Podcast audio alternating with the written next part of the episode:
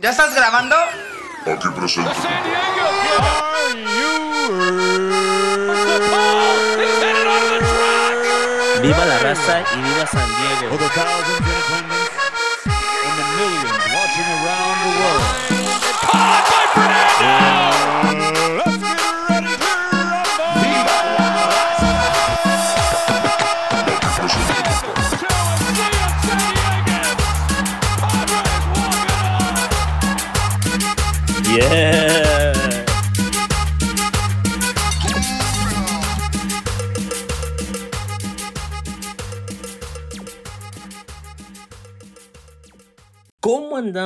Raza? It's me, Humberto, el compa Humby. Padre Raza Memes. Welcome to episode 5 of the Padres Raza Memes podcast. I can't believe we, made it this far. I wasn't even expecting to get past episode 1. But here we are. I had to check in. A lot of shit has gone down since opening day. It's been an up and down crazy ride, but we're here. In this episode, we're gonna break down every series Arizona, San Francisco, Atlanta, Cincinnati, the Dodgers. We're also gonna talk about anything relevant that's happened to the team in between. I got the hat giveaway results. I'm gonna read off the winners. We're gonna preview what's ahead. Padre Raza Memes episode 5. Let's go. Last time we checked in, it was opening day, Raza. I posted the episode. I went to sleep. I woke up. Shit was already hectic.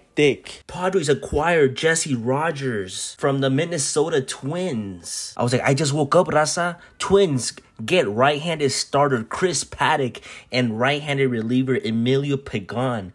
And the Padres get left-handed reliever Taylor Rogers and outfielder Brent Rooker. And just like that, Taylor Rogers slots in as your closer. He's an established reliever who's got good stuff. Doesn't he's not gonna overpower you, but coming from the left side, being able to locate, change pitches, mix speeds. It's just it was good knowing because you you didn't really know who was gonna be your closer coming into opening day. Bob Melvin hinted at maybe Suarez was gonna be the closer, but when AJ acquired Rogers, because at the when it comes down right before opening day, like AJ Preller's done this in the past. I remember remember the the Kimbrel trade. I remember the uh, BJ Upton when they came over like right literally the day of opening day or the day before. Teams are on a roster crunch. They they don't know who to send down who who has options left or who's like in a tough spot. Teams are forced to make certain decisions and it came to a point where the Padres had an excess amount of starting pitching with uh Chris Paddack and Pagan and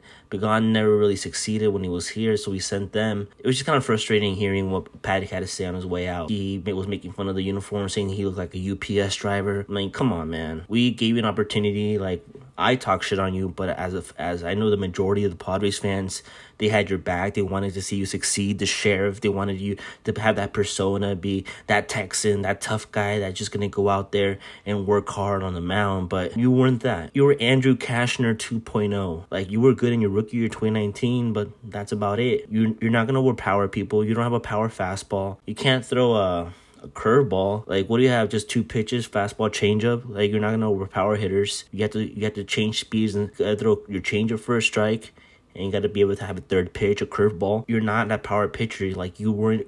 You've got a fucking lion tattoo. Like, what is that? Like, no. Like, I'm sorry. When you were here in San Diego, you didn't perform. It's just that's what it was. And Pagan, like, I just think he had just had bad luck. He has good stuff. He was too. He was prone to the long ball, like giving up the long ball. So I don't know, like he gave up some big home runs in, in, in crucial spots last season, and I don't know, maybe a change of scenery is the type of thing that he did he have. But what I do know about Millie Pagan is that he was up front and like a, he man up to things. I remember people would get interviewed, say he would literally say like, "Well, I I didn't execute a pitch," like he didn't make excuses for himself. So I can at least appreciate that from Emilio Pagan.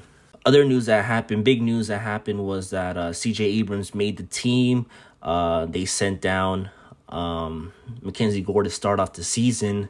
Another surprising move was seeing uh, Jose Azocar also make his debut uh, with CJ.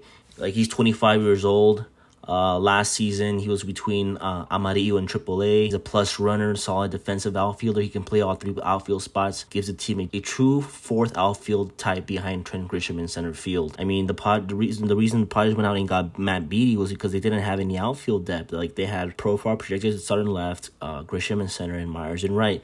Besides that, who do you have? Like you don't have anyone. Like I like what I've seen from Azocar. Like he can he can hold his own. Like you know he wants he he works hard. Like like Lecha Ganas, like plays out. He plays. He gets good jumps on on routes in the outfield. He'll work his walks. Like he'll he'll put he'll put good good contact on the ball. He steals his bases. That's what I like to see. Is someone that you you're not gonna get a lot of opportunities, but someone that hey, once I'm in there, gonna I'm gonna give it the best I had because I worked my whole life to get to this point. He signed as a amateur free agent from Venezuela in 2012. He's got that immigrant mentality. Like he's want he wants to succeed. So I'm happy for the guy. I hope things can keep going his way, getting more opportunities, and just be able to stick on the team because we need a type of guy, a guy like that.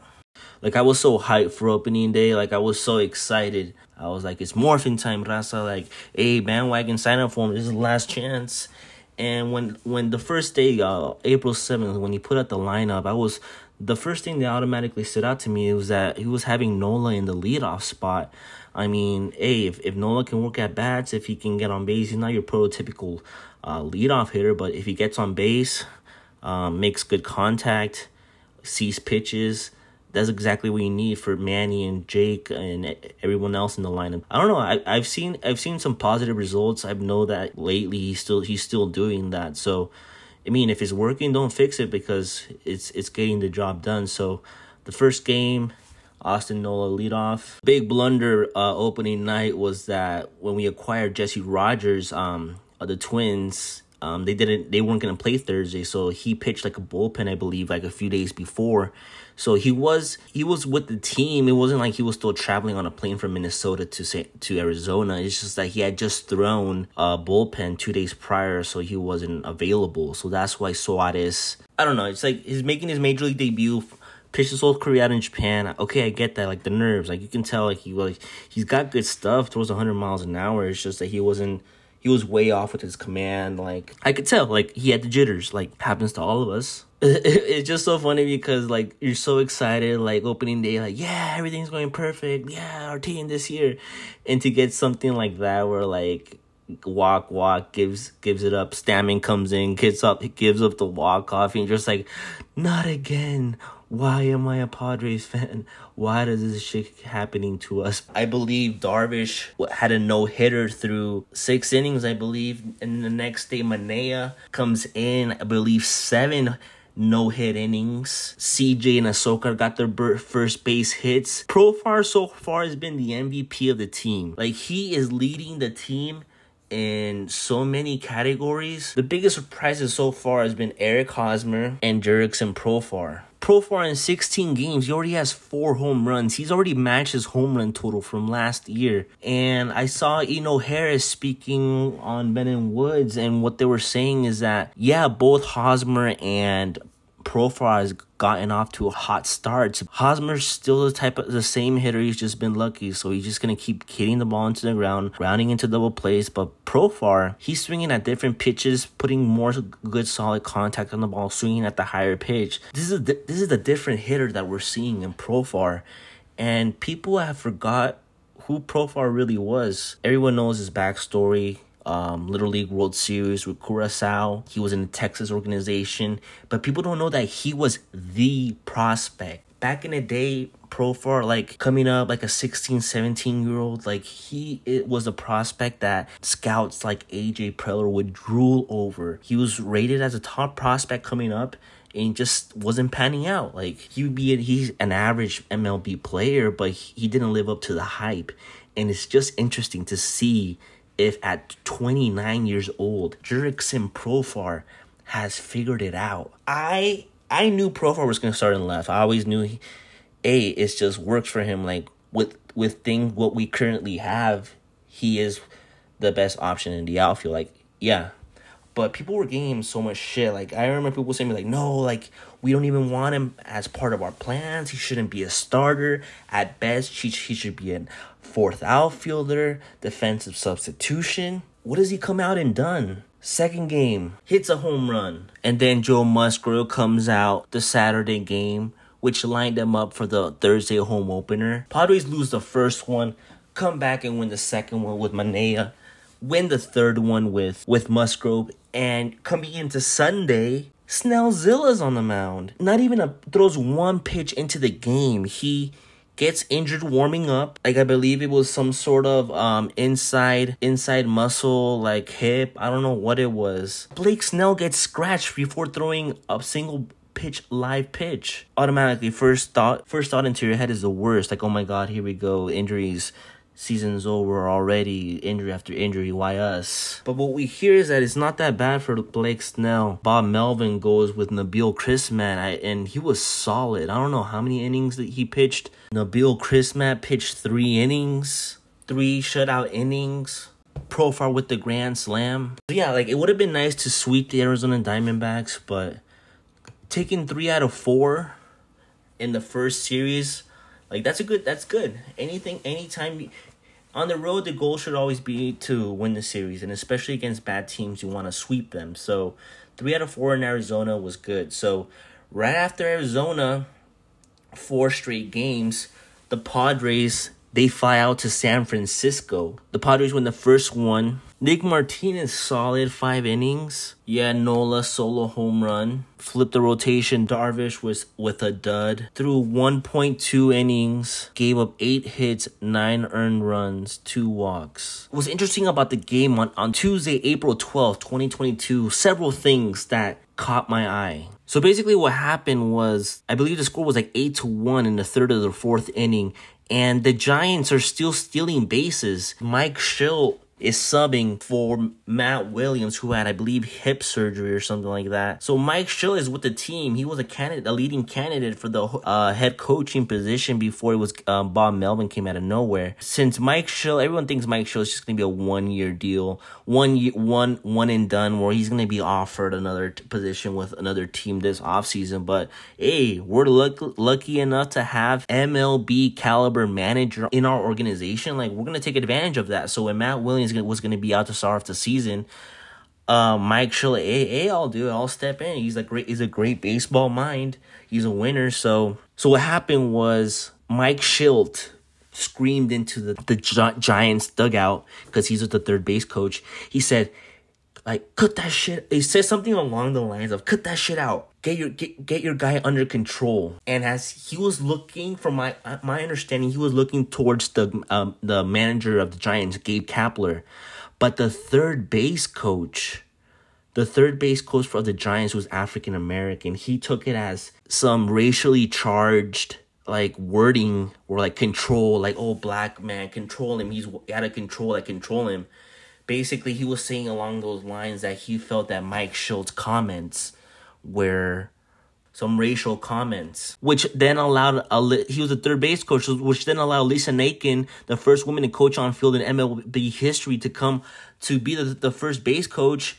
Like the reason she was not even out there was because of the because when the third base coach of the Giants, he felt attacked by Mike Shildt. He started saying something and came out and he was he was like he came out to the top steps and the umpire is the one that ejects him for like I don't know why. Um, but basically the umpires had Mike Schultz back. And then later that game, Mauricio Dubon, um, he bunts with the shift on, and they're up like like 10 to 1 and he's bunting. That shit crossed the line. Like I don't care how fucking analytical your team or your organization's gonna be, you don't do that shit. People are saying it's unwritten rules, like if the, the these Grand Slam, if if you if if you were okay with that, you should be okay with bunting. No, that's that's not even the point. What what I am upset is you're padding your stats. You're padding your individual stats. You're basically he there was no one on the left hand side. Uh, no, no one on the basically the shift was on. He bunted and no one was remotely close. So he took the easy way out. He got a he rather get a cheapy hit. That's what it was. But the reason I'm upset is, come on, you're already winning. This game is dragging out. Move along. Like, okay, I'm not saying try less. It looked it, it looked selfish to me that I'm gonna get my hit and it's like a respect thing like it's not it's not good sportsmanship and people were comparing it and like it was not like a nowhere close like the Tatis Grand Slam was nothing like Bunting winning by a lot. So that's what I have to say about that game which was odd. And then that Wednesday game, uh, the rubber match, we should have won that game. Like no, but no one was hitting. It was like a two-one score. Like you can tell that you know the team was already over it at that point. Like let's just get out of here. Like we need we have a plane to catch. Out of those first seven games, our record was four and three. We won three out of four in Arizona and we won one out of three in San Francisco. But in my mind, we should have won we should have swept Arizona, won the first game, the one where we blew the lead, and we should have won the series, winning two out of three out of the Giants. So in my mind, instead of four and three, we should have been six and one. But okay, those were those are the kind of things that frustrates me that we let games we let games get away. They end they come back ending biting us in the ass at the end when we're looking at the standings. But okay, whatever, we made it out. We don't have to. Okay, we made it out alive. But we get to come home for Padres opening day. That was probably one of the best days.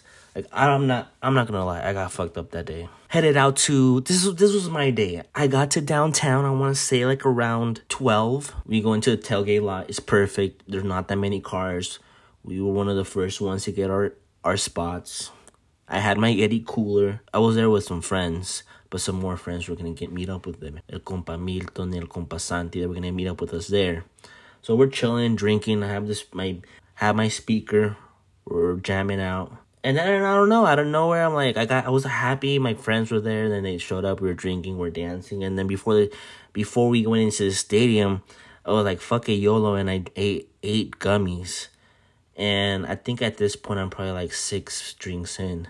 We go into the stadium, a little bit time goes by, and then the gummies kick in. And I'm just chilling, watching the game. Saw CJ's first home run. Padres crushed the Braves 12 to 1. This was Thursday. And then the next day, Friday, the Braves hit a home run late in the eighth inning to win 5 2. Other news we see Tatis out playing soccer in the outfield, trips and falls, and that was during a nationally televised Fox game. I believe it was Saturday in El Dia. And oh my god, every news outlet ran with it, made him look bad. It was a bad look. I mean, I don't care if he's if he's okay to do conditioning, let him have fun. Like you're not gonna put him in a in bubble wrap for the rest of his career. Like just he's just a guy. Like falling on your hand, I don't think that's equivalent of being reckless on a motorcycle, but like it looked bad because he fell. Come on, he knows his body. The team knows what they're doing. I went to the game again on Saturday, the day game, a rare Saturday day game where the Padres lose five two with Nick with Nick Martinez back on the mound. Like I feel like, eh, you got your five starter and you couldn't you couldn't really produce. Um, Profar had a home run that game. Bats the bats haven't been there. And then Sunday, the Padres win 2 1. When Snell went down the next time up through the rotation, they called up Mackenzie Gore to make up his major league debut. And so far, Gore's been impressive. Debut at home versus the Braves. Sunday gets to no decision. Comes back, pitches against the Reds. Solid again. Live fastball. Like, I hope Gore can learn from Niebla, get experience because just seeing it, he's got it. Like, what did Mark Grant call him? El Gato? Quick off the mound, has the stuff, has the build, has a mentality. Mackenzie Gore is everything that Chris Paddack wishes he was. Chris Paddack w- w- wanted to be what Mackenzie Gore is right now. Yeah, Gore gets pumped up and excited. It's not like bragging or like it's not bragging or in an, ob- in an obnoxious way. Like Gore, he's a competitor, but he just I feel like he does it the right way. Like he's got a cool demeanor about him. Like he doesn't look flustered on the mound. You know, he looks totally comfortable, composed within himself. He knows how talented he is. He knows if I can spot my fastball, you can't hit me. So I expect big, big, big things from Mackenzie Gore, and I'm uh, un rosario en nuestras oraciones, raza, that he stays healthy, can learn, improve, because um, the sky is the limit for that guy. Okay, and then things get really interesting. So at after the first two road series, um, Atlanta comes in. We split the series, so two out of four. So that brings up the season total from four and three to six to six and five. And Cincinnati and Tommy Pham come into San Diego, and everyone everyone called it like that's just what it is. It's listen, it's one of the many curses that the Padres have, where players that were on the team they get traded or signed with other teams and they go off and murder us. This is very common. Um, names that I can think of that have come back to haunt us: Jedd Gyorko, Alex Dickerson from the Giants. So everyone had a weird, had a bad feeling that Tommy Pham, who at, at that point Pham was three for twenty nine, as the Reds' losing streak had reached seven games. But first inning home run, and then the Manny bomb, and then the next day another home run. But basically, Tommy Pham the first day went three for four, almost hitting for the cycle. But the big event of that game was during the middle of the game. I believe Profar hits the ball down the line to left corner where Pham's playing. Um, Luke Voit's on second. I don't even know if it's the first or second. Long story short is that he's big and he's slow, and Mike Shildt gave him the green light. I believe he hadn't even rounded third base when Pham picked up the ball down down in the corner. He picks it up, he throws it into short. The throw from shortstop to home wasn't the perfect throw. It wasn't on line. It basically um, what you're taught to do is you, you, like get a lane, like you're either inside or outside of the runner, and you need to make sure you're both on the same page. So I believe the the catcher has set up on the outside. The throw brought him on the inside part of the bag, which made him shift his positions. And Luke's a Luke Voit's a big boy. Like out of all the Padres on the team, he's probably the guy that you least want to get trucked by. So Voit had to change so Voit, he was trying to avoid avoid contact, but the the throw and the catcher brought brought him right into him, and the slide wasn't dirty. I can see I can see both sides, but the play in my eyes was definitely not dirty. His arms come down and they come down on the catcher's head. So that's what the Reds had objection to was not the slide. He didn't cleat him or anything, but when he slid, the arms came forward and kind of like with his elbows and his forearms hitting the catcher's head. The catcher kept on to the ball. I mean, Voit was out. They even reviewed it to see if it was a dirty player because if it, that were the case, if it was a sliding violation, uh, Profar would have gone gotten back to first base because I believe he was at second base. After the game, I don't know if this is Pham trying to fire up a terrible team on a losing streak, but he comes out and says, "I thought that play was dirty." Like if Voit if Voit wants to if Voit wants to fight, I know a, a gym owner in San Diego. Like I I don't know Muay Thai or Jiu Jitsu for no reason. There's some pride and confidence in knowing that you can defend yourself. Like some crazy shit. I'm like, what the fuck? Like why are you saying this? And he's responding to Twitter. The reason people boo Tommy Pham is because not because he didn't do he did bad as a padre but because he was he's just a bad person brought up political things anti-vaccine stimulus like making jokes about immigrants coming to this country just to get the stimulus. I don't know. I, I, I always got a bad vibe from him. Like he was just an angry black man angry at the world. And i get that. Maybe maybe that's how you motivate yourself. Like Everyone knows that Tommy Pham's a hard worker. He used to be a good player on the Cardinals, a good player on the Tampa Bay Rays. But he was hurt the first year he was on the Padres, the short in 2020 season, and 2021 he just didn't produce. But we boo him because he likes to show off his Lamborghini, his Ferrari, anything that he buys. He got stabbed at the strip club. Like, I don't know. It's just I just didn't really see him as a good piece, a good clubhouse guy. So I, that's why I, I I don't like Tommy Pham and why I boo him. But the same thing the second game, ho- lead off home run off of Musgrove this time. Same thing. The following deja vu. Padres come up to hit.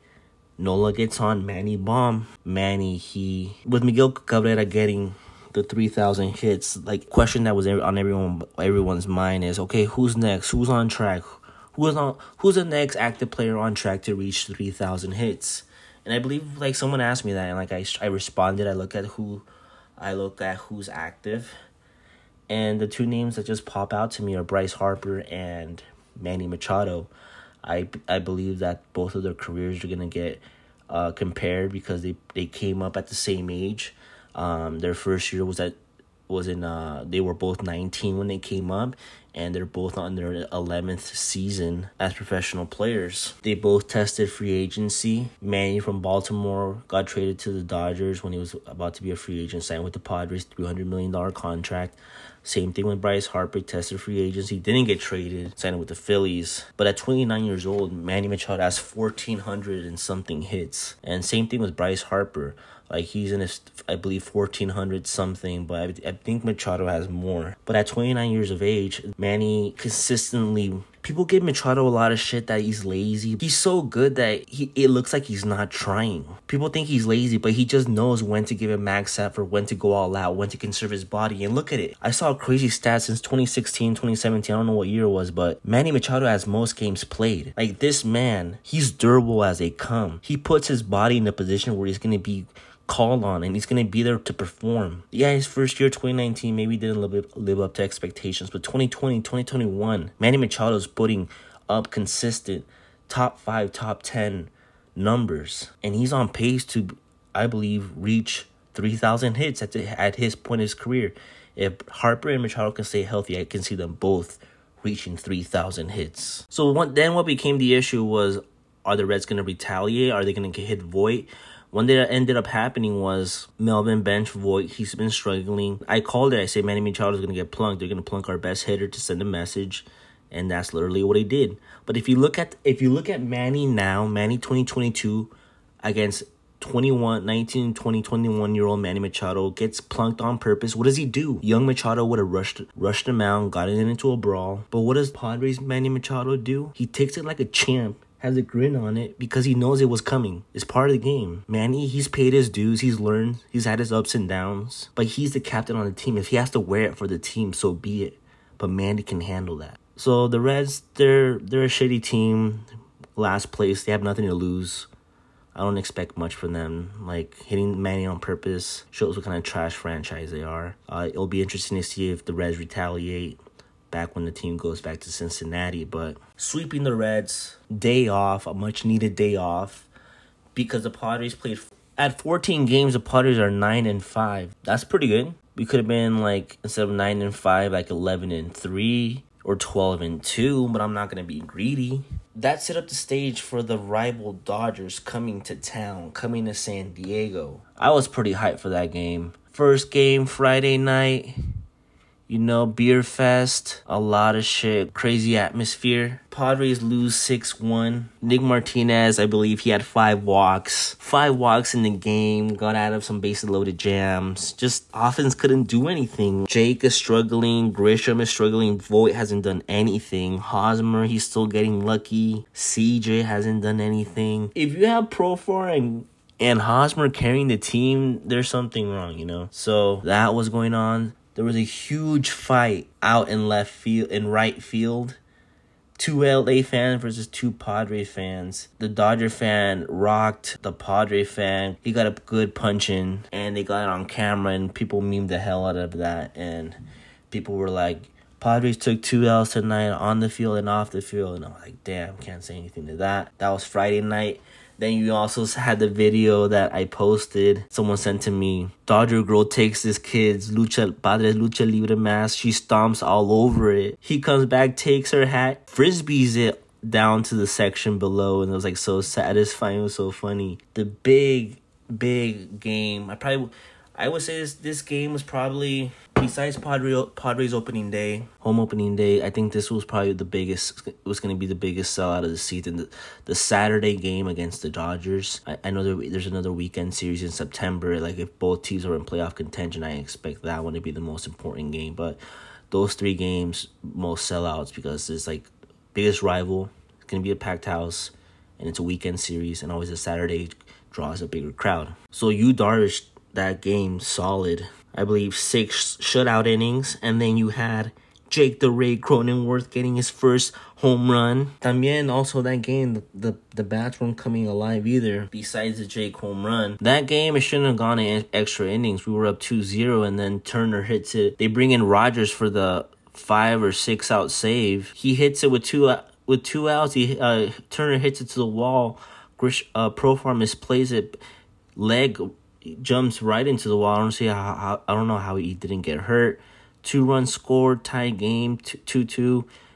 Rogers gets out of it, but that it sucked to go into extra innings. And the play of the game was when they had the Dodgers had the ghost runner on on second base at the start of the tenth inning. Um, I believe Chris Taylor was on second base. There was a fly ball to uh, left field to Profar, and it was deep to a point where the Dodgers were like, okay, we're gonna test it. This guy hasn't played left field for a long time. His arm shouldn't be that strong. So we're in a spot close end of the game. It's a gamble that, that they were willing to take. Profar gets the ball. Everyone knew I was like, get in, go, throw it in, throw it in, throw it in. And yeah, he he tagged up. Throw was a good throw on the line or one hopper to Manny tags him double play. Ghost runner eliminated. Next innings, I believe CJ's on second base. Grisham bunt moved him over to third. Nola sac fly. CJ scored. We win the game. I felt like that game was a really close game. Showed both sides how they're pretty evenly matched. The first game was close up until the the Friday game was close up until the end. Uh, what was the score? Six to one. It was two to one up until the up until the seventh, and the Dodgers scored three, and then went in the ninth for six to one. So that game got away uh, late in the end. And the Sunday day game, that was just a major dud. No offense, the bats were dead. But yeah, but things could be worse. I, I always said it, Raza. You have to tread water, keep it around 500, beat the teams that we're supposed to beat. Wait till we get Snell back. Wait till we get Clevinger back. We're gonna get better. Our pitching has been carrying us. We've the starting pitching has been carrying us. They've been so good. Besides Darvish's San Francisco start, he's been good. Manaea, he's been really good. Manaea's been better than than advertised and we expected projected. Musgrove solid. Joe's gonna put up in numbers. He's, he's a free agent. He says he wants to. I don't. It's a complicated thing than just saying the Padres should give Musgrove the extension. It's because the new collective bargaining agreement the luxury tax. Like if the Padres gave Joe Musgrove an extension in season, that's gonna fuck up like go, going over the luxury taxes and all the limit and all that stuff. So the Padres have expressed that they really, really want to keep Joe. Joe has said that he would like to be here, but he's not focused on that. He's just working on competing, putting up the numbers, being solid. If they reach an agreement, like basically, if it's meant to be, it'll be, you know. Like, but I'm not worried about Joe's contract now. We just need him focused because he's carrying it. He he's a big reason why the the starting rotation is carrying this team. So that's it. That's it, Raza. That's that's the wrap up so far. These these 17 games as things currently stand the Padres are 10 and 7 i would want us to be maybe 12 and 5 or something like that, but we can't complain. Like, this is going to be one hell of a ride this summer, Raza. It's going to be fun, going to be competitive. But this is what we have coming up. The Padres aren't at home until Thursday, May 5th against Miami, but right now they go on the road to Cincinnati for three Tuesday, Wednesday, Thursday. Then they go on the road they travel to Pittsburgh, Pittsburgh for a weekend series. Then they play two games in Cleveland. A day off after the Sunday Pittsburgh game. I don't know what they're going to do, but an off day on the road okay two games in cleveland and then they come home for they come home for miami and chicago um as things currently stand i'm probably gonna go to the saturday the seventh game against miami and also i'm going to the the ninth on Monday they're giving out the Tony Gwynn jersey. A, it's Tony Gwynn's birthday. A, paying our respects to the Padres legend, you know? Getting anytime you get free stuff from the Padres, yeah, you gotta take advantage of that. So that's what we have, and then after that they go on the road to Atlanta. So I think another good checkpoint for us, Raza, is after the Atlanta series. Um they get an off day on this May 16th. That's a fucking long ass road trip. They leave the 11th after Chicago Wednesday because they leave right after the game. So they're going to be on the road from the 11th all the way to the 23rd. In that time, they play Atlanta, Philadelphia, and then San Francisco. And then they're back home for Milwaukee and Pittsburgh at the end of May and then back on the road. So, hey, this is what we love. This is what we signed up for. Baseball, Padres. We got a good team. We're going to keep competing. Like right now, what I said, this is a marathon. Like, how many times do we play Dodgers? Like, I don't know, like 18 times. Think of it as an 18 round boxing match. Like the first round, you're gonna touch gloves, feel feel each other out. You're not at full strength. You're seeing what you got as a team. You're seeing what other teams got. But this is the marathon where the Padres have failed us. They've gone all out at the beginning last year. Perfect example. Hot at the beginning of the season and faded out and burned down when the team in September when the, the crucial games. That this isn't going to be back till the end of June, maybe June, July. Clev, we're going to ease in. Snell, we're gonna ease in because we need Snell. If we're gonna win a World Series, we need we need motherfucking Blake Snell pitching Cy Young form. You know, last year when he got on that run with that perfect game, uh, straight, I think like two or three stars where he hadn't given up a hit or a run. It was crazy. That's vintage Blake Snell. We're gonna need Snell in the playoffs and Clev. So a few weeks ago, Parks and Normals uh, sent me a care package. Um, shout outs to them. They were just uh, grateful for the content that we're putting out, supporting the Padres. That they sent me over some hats. Um, I believe I got five hats. And just giving back, these are pretty cool Padres theme inspired hats.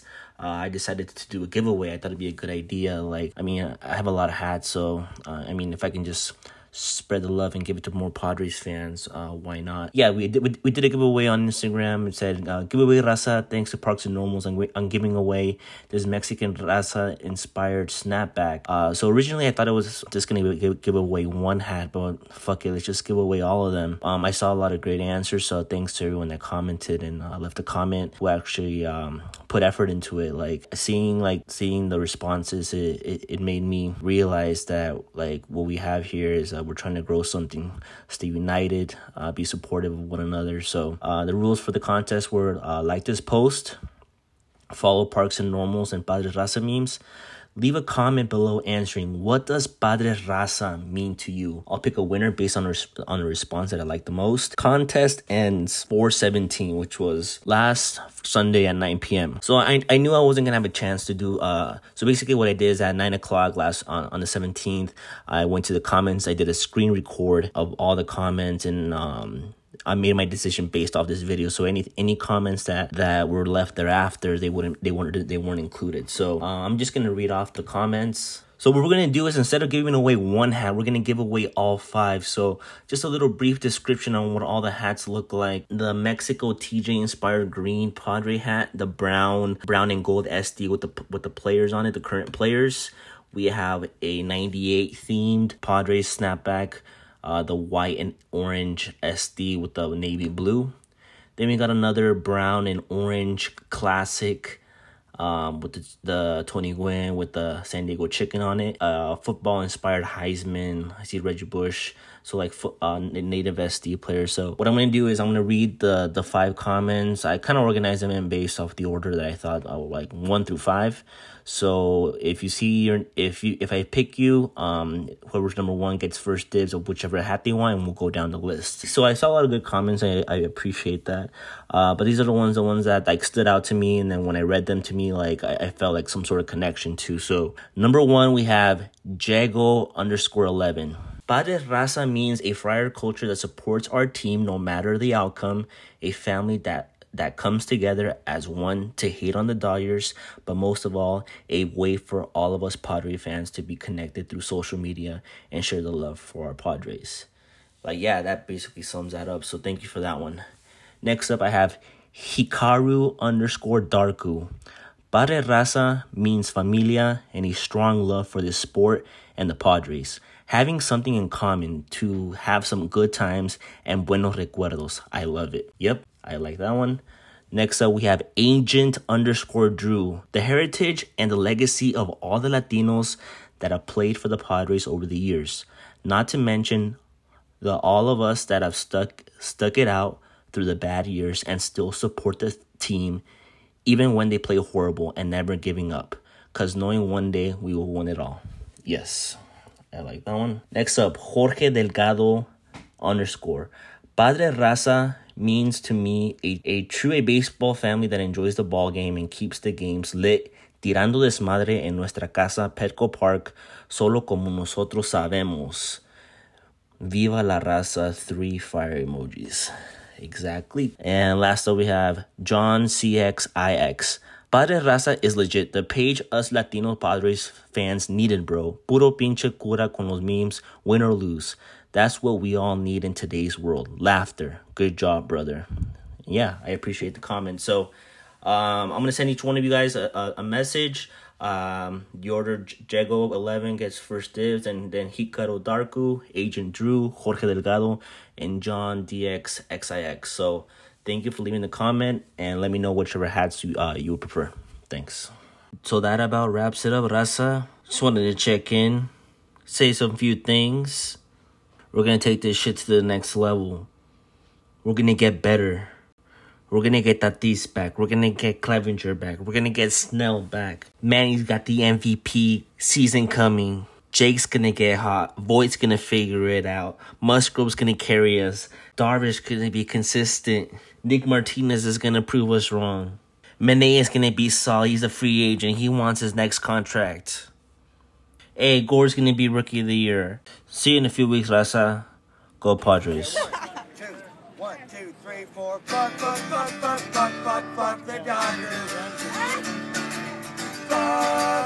Dodgers.